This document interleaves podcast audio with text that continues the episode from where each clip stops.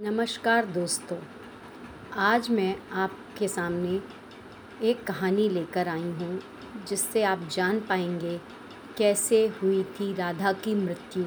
श्री कृष्ण ने क्यों तोड़ दी थी बांसुरी? जब भी प्रेम की बात होती है तो श्री कृष्ण राधा के प्रेम की मिसाल सबसे पहले आती है। राधा कृष्ण के प्रेम को जीवात्मा और परमात्मा का मिलन कहा जाता है। कैसे हुई थी राधा की मृत्यु? श्री कृष्ण ने क्यों तोड़ दी थी बांसुरी? राधा कृष्ण का बचपन का प्यार थी। श्री कृष्ण जब आठ साल के थे, तब दोनों ने प्रेम की अनुभूति की। राधा श्री कृष्ण के दैवीय गुणों से परिचित थी। उन्होंने ज़िंदगी भर अपने मन में प्रेम की स्मृतियों को बनाए रखा। यही उनके रिश्ते की सबसे बड़ी खूबसूरती है। कहा जाता है कि श्री कृष्ण को केवल दो ही चीज़ें सबसे ज़्यादा प्रिय थीं। ये दोनों चीज़ें भी आपस में एक दूसरे से गहराई से जुड़ी हुई थी, बांसुरी और राधा। कृष्ण की बांसुरी की धुन ही थी जिससे राधा श्री कृष्ण की तरफ़ खींची चली गई। राधा की वजह से श्री कृष्ण बांसुरी को हमेशा अपने पास ही रखते थे। भले ही श्री कृष्ण और राधा का मिलन नहीं हो सका लेकिन उनकी बांसुरी उन्हें हमेशा एक सूत्र में बांधे रही। श्री कृष्ण के जितने भी चित्रण मिलते हैं, उनमें बांसुरी ज़रूर रहती है। बांसुरी श्री कृष्ण के राधा के प्रति प्रेम का प्रतीक है। वैसे तो राधा से जुड़े कई अलग अलग विवरण मौजूद हैं, लेकिन एक प्रचलित कहानी मैं आपको सुनाने जा रही हूँ। भगवान श्री कृष्ण से राधा पहली बार तब अलग हुई जब मामा कंस ने बलराम और कृष्ण को आमंत्रित किया। वृंदावन के लोग ये खबर सुनकर दुखी हो गए। मथुरा जाने से पहले श्री कृष्ण राधा से मिले थे। राधा कृष्ण के मन में चल रही हर गतिविधि को जानती थी।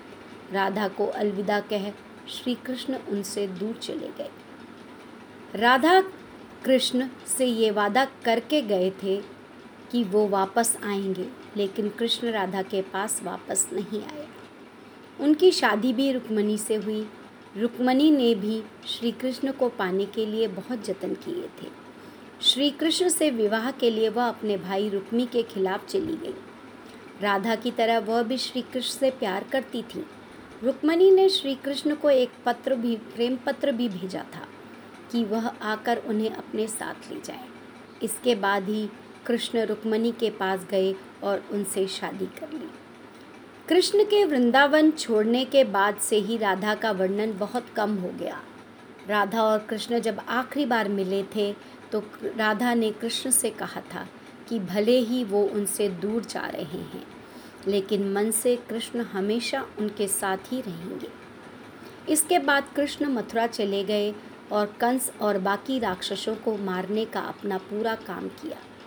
इसके बाद प्रजा की रक्षा के लिए श्री कृष्ण द्वारिका चले गए और द्वारिकाधीश के नाम से लोकप्रिय हुए। जब कृष्ण वृंदावन से निकल गए, तब राधा की ज़िंदगी ने अलग ही मोड़ ले लिया था। राधा की शादी एक यादव से हो गई। राधा ने अपने दाम्पत्य जीवन की सारी रस्में निभाई और बूढ़ी हुई, लेकिन उनका मन तब भी कृष्ण के लिए समर्पित था। राधा ने पत्नी के तौर पर अपने सारे कर्तव्य पूरे किए। दूसरी तरफ़ श्री कृष्ण ने अपने दैवीय कर्तव्य निभाए।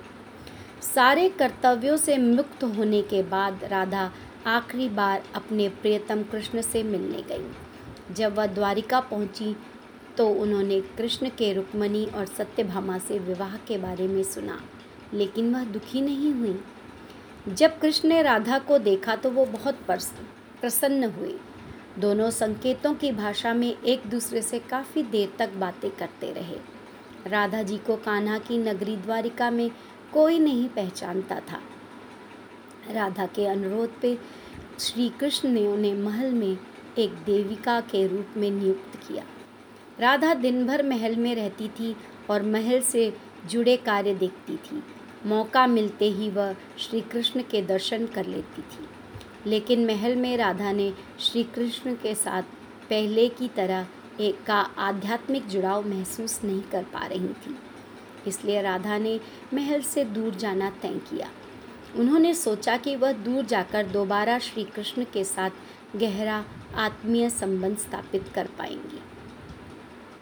उन्हें नहीं पता था कि वह कहाँ जा रही हैं, लेकिन भगवान श्री कृष्ण जानते थे। धीरे धीरे समय बीता और राधा बिल्कुल अकेली और कमज़ोर हो गई। उस वक्त उन्हें भगवान श्री कृष्ण की आवश्यकता पड़ी। आखिरी समय में भगवान श्री कृष्ण उनके सामने आ गए। कृष्ण ने राधा से कहा कि वह उनसे कुछ मांगे, लेकिन राधा ने मना कर दिया। कृष्ण के दोबारा अनुरोध करने पर राधा ने कहा कि वह आखिरी बार उन्हें बांसुरी बजाते हुए देखना चाहती हैं। श्री कृष्ण ने बांसुरी और बेहद सुरीली धुन में बजाने लगे।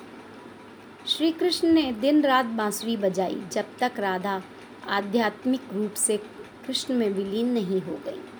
बांसुरी की धुन सुनते सुनते राधा ने अपना शरीर त्याग कर दिया। हालाँकि भगवान श्री कृष्ण जानते थे कि उनका प्रेम अमर है, बावजूद इसके वे राधा की मृत्यु को बर्दाश्त नहीं कर सके। कृष्ण ने प्रेम के प्रतीकात्मक अंत के रूप में बांसुरी तोड़ झाड़ी में फेंक दी। उसके बाद से श्री कृष्ण ने जीवन भर बांसुरी या कोई अन्य वादक यंत्र नहीं बजाया। कहा जाता है कि जब द्वापर युग में नारायण ने श्री कृष्ण का जन्म लिया था, तब माँ लक्ष्मी ने राधा रानी के रूप में जन्म लिया था ताकि मृत्यु लोक में वे भी उनके साथ रह सकें। धन्यवाद।